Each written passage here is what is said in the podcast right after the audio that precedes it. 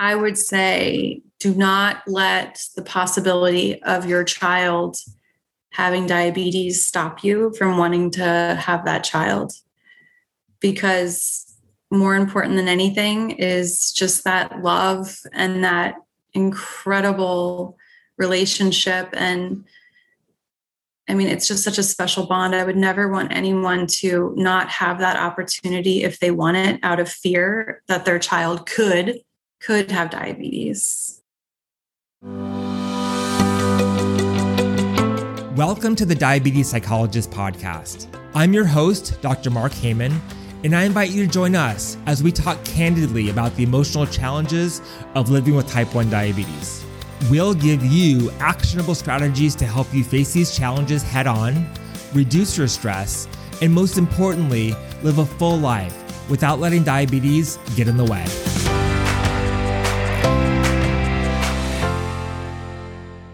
Hey there, welcome to the Diabetes Psychologist Podcast. I'm your host, Dr. Mark Heyman. For those of us living with type 1 diabetes, diabetes is a family affair. Our families are involved in all aspects of our life with diabetes. Whether they're actively involved or whether they're passive observers, diabetes impacts the entire family. But what happens when, as a person with diabetes, you also have a child with diabetes? I know that for many of you who don't have children, thinking about becoming a parent as a person with diabetes is full of stress and anxiety you may want to have children, but you worry about how you'll be able to parent effectively while also dealing with all the highs and lows that you have in your life with diabetes, both with your blood sugars and with your emotions, as well as a fear that your child may develop diabetes as well.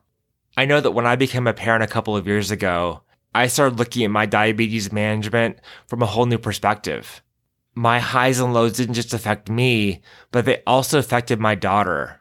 And it became all that more important for me to manage my diabetes well because I had to care for my daughter and make sure she's safe. My guest on the podcast today is Chelsea. Chelsea was diagnosed with type 1 diabetes when she was 23 years old.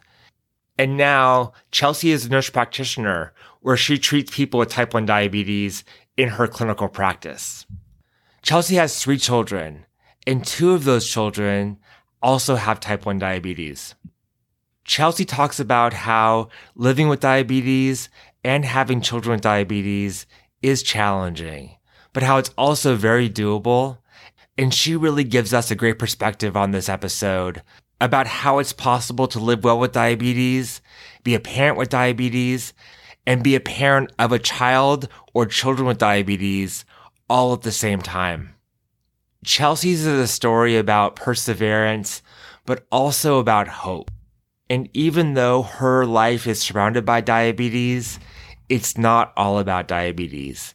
I hope you find this story as inspiring as I do.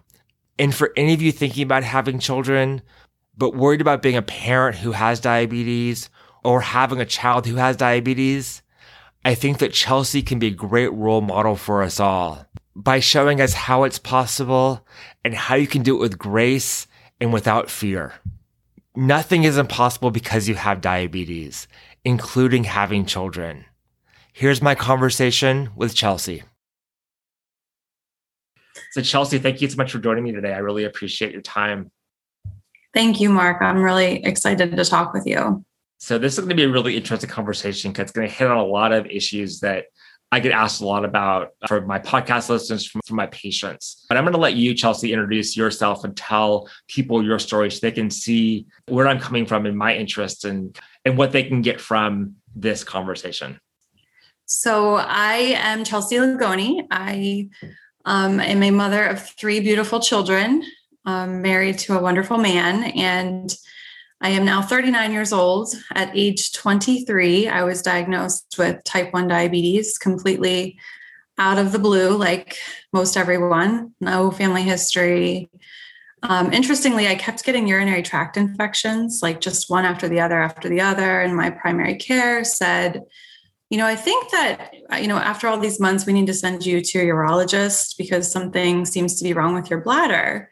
So here I am, this like 23 year old going off, thinking something's wrong with my bladder. And the doctor comes in. He says, Oh, sweetie, there's nothing wrong with your bladder. You have diabetes.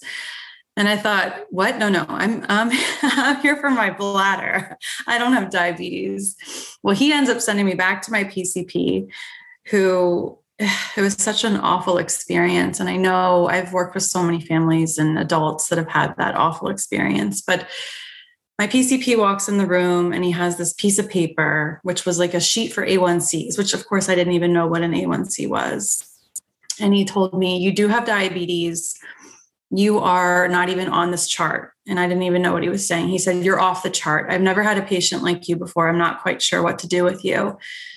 Um, you know, he really didn't know if I was type one or type two, because here I am, this adult, 23 years old. Well, you know, as we know now, about 49% of us diagnosed are adults. Um, so it was just really, really scary. And I can remember leaving that appointment. His nurse had given me a binder. Like I think she just went to Google or whatever and just typed out as much as she could and printed all these documents for me on diabetes put it in a binder, and off I went. And I was sitting in my car, and I swear to you, I can still like picture my car. I can picture the outdoors, like everything, just thinking, I can't believe that this is my life. So I was terrified. And I really, honestly, I honestly thought I was going to die um, because I didn't feel like any information that I just received was helpful or positive. I was terrified.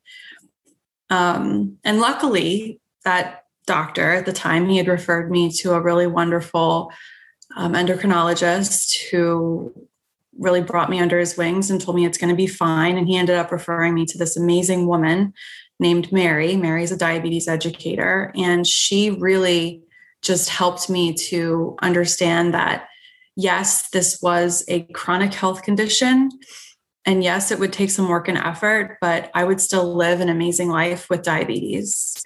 She herself had a daughter with T1D, and she gave me examples of how her daughter had children and how her daughter was traveling and had a career. And I just felt like for the first time since I was told I had diabetes, that, you know what, I'm not alone. I can do this and I'm to, I'm to thrive. I'm to thrive in life and live with diabetes. And I just, I was so impacted by her and what she did for me that I was in college at the time. I had a completely different major and I decided I want to be like Mary. So I went to school and became um, a diabetes educator. So I went into nursing. It took a few years, but then ended up becoming a diabetes educator.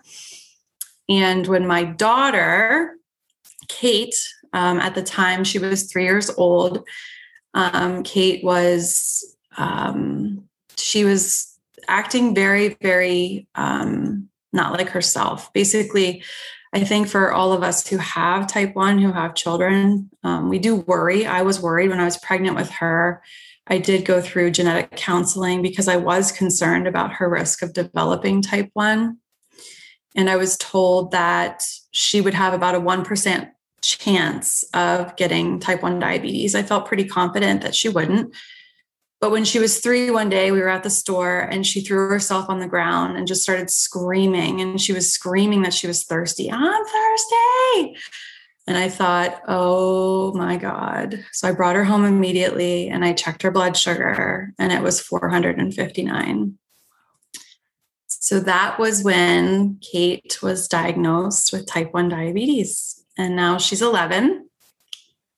And then when my son was three years old, we did genetic or not genetic, sorry, we did um, the antibody screening through TrialNet. If you're familiar with TrialNet, um, because my son Ryan has a sister and a mom, not that you need both, but a first degree relative with type 1, he was eligible for the free antibody screening. And they um, they check for the five type 1 antibodies. And instead of getting a letter in the mail, I got a phone call from TrialNet. And I was told that he was positive for three of the five type 1 antibodies. And we went in and we were told that within about five years, there was a 95% chance that he would be on insulin. So, fast forward through two clinical trials, my guy is a tough little man. He he went through an oral insulin trial and he just completed another trial kind of well last year with um, a different medication. But anyway, he ended up starting insulin last September at age eight.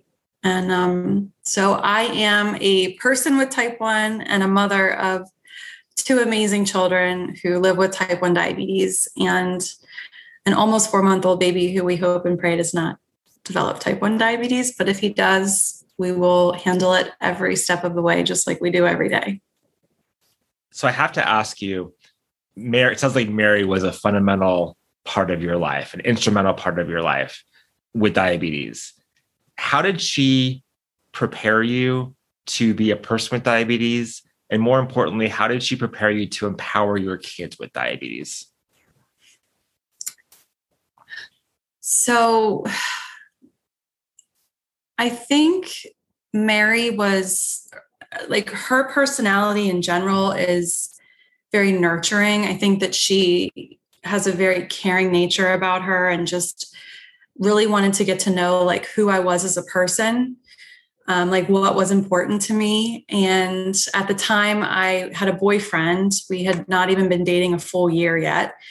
And my mom, who both of them would come to my appointments. So she would basically you know say what are your fears? You know what are your worries about life with diabetes? And we talked about it and she would give me examples because i was scared. I honestly i remember like shortly i mean i'm literally just dating this man a few months and here i am asking about can i have children? You know and he's like well we haven't been dating that long but can she have children? Um, you know and she just reassured me that there are lots of women having healthy pregnancies and healthy babies all the time. Um, so I think it's more or less just she took interest in me as a human and who I was outside of diabetes. Mm-hmm. And then she helped me to realize that I was still that person, you know, and that I would still be able to like grow and, and just do what I wanted in life. It's just diabetes is is there with me. Yeah. Um, and then I I think for my kids, um, I don't really remember. I can't honestly say that Mary really had like how I apply what she did. I think I just appreciate and kind of use that with everybody in terms of when I work with people with diabetes.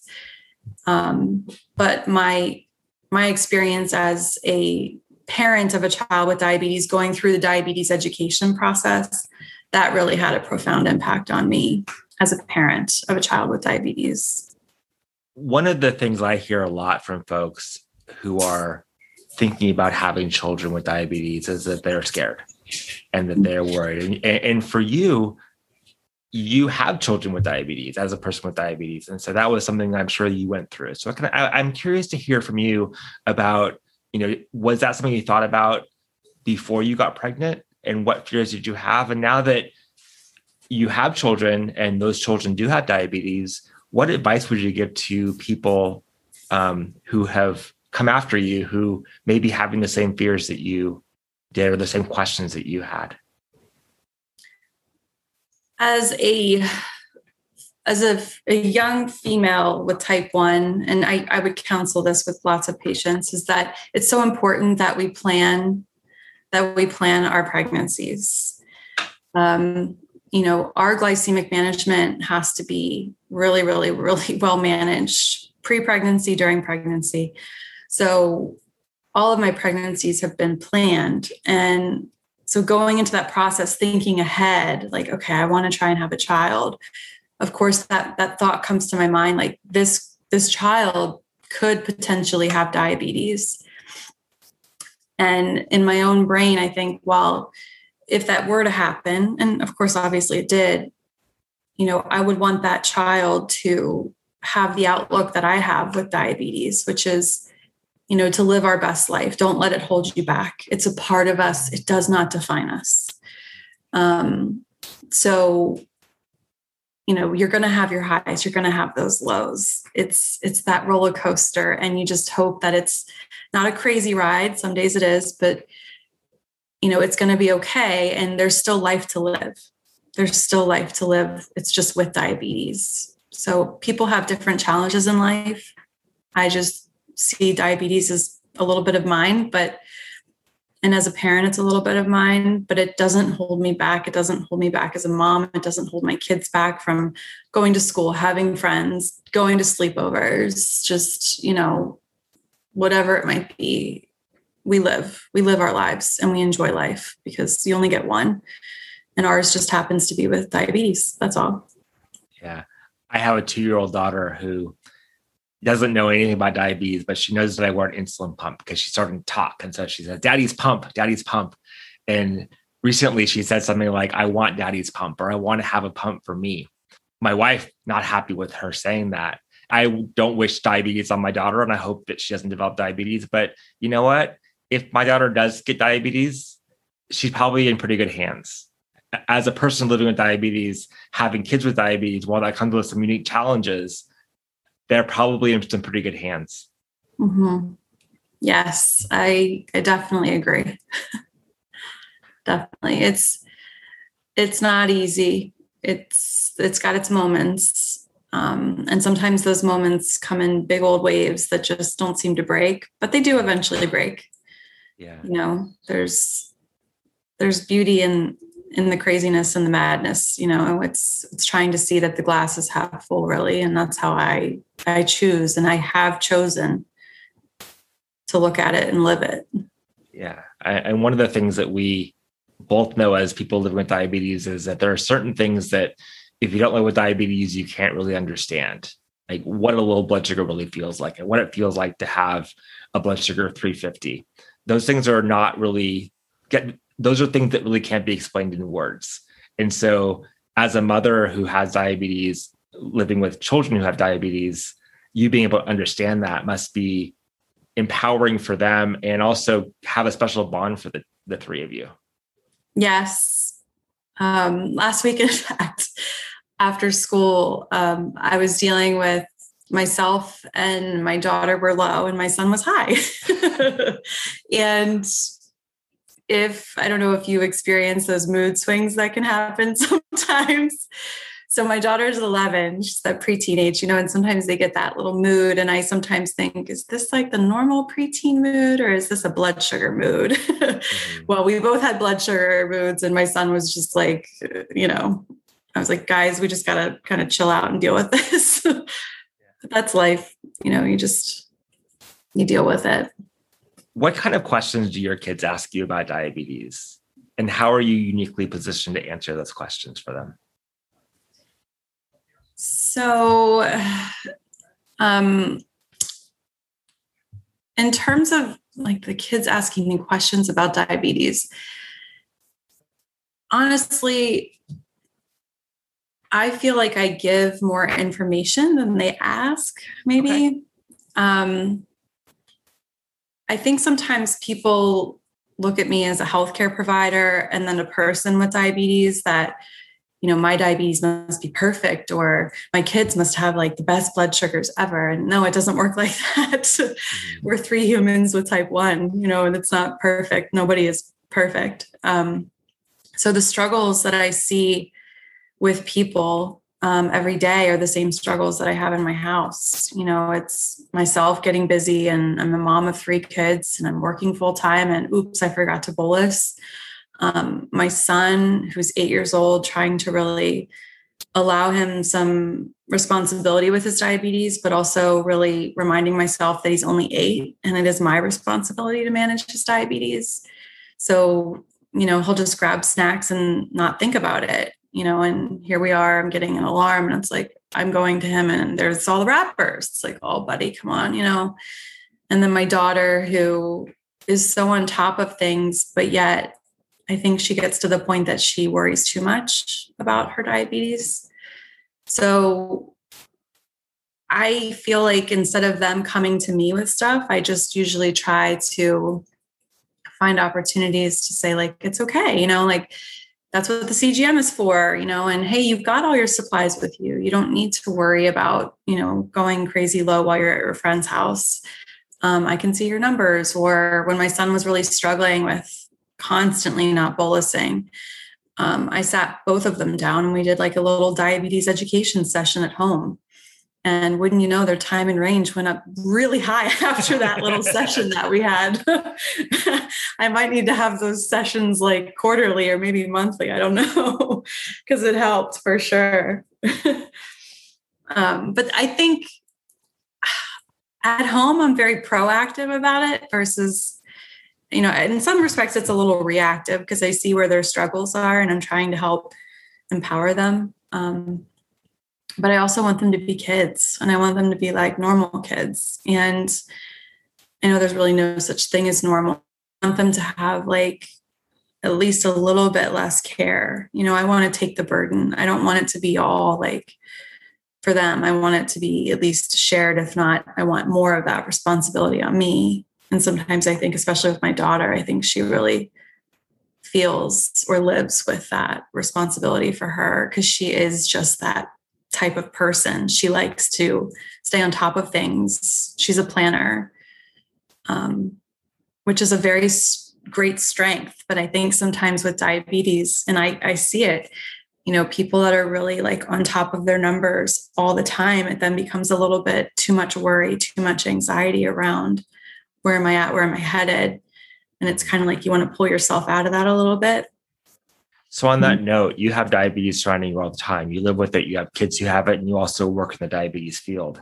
How do you or do you disconnect and take time to yourself to recharge, but also to get away from diabetes to the extent that that's possible? Yeah, that's a great question. I mean, I I don't know, Mark. I don't know if I really disconnect from diabetes, to be honest with you.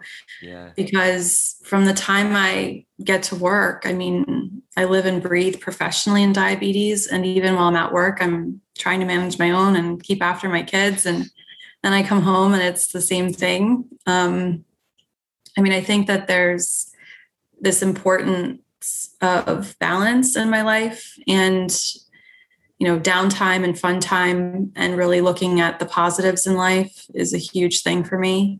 Mm-hmm. um, my kids and i i don't know if you've ever seen the movie the story of us. It's like yeah it's they do the thing at the movie where they talk about like the high and low of the day.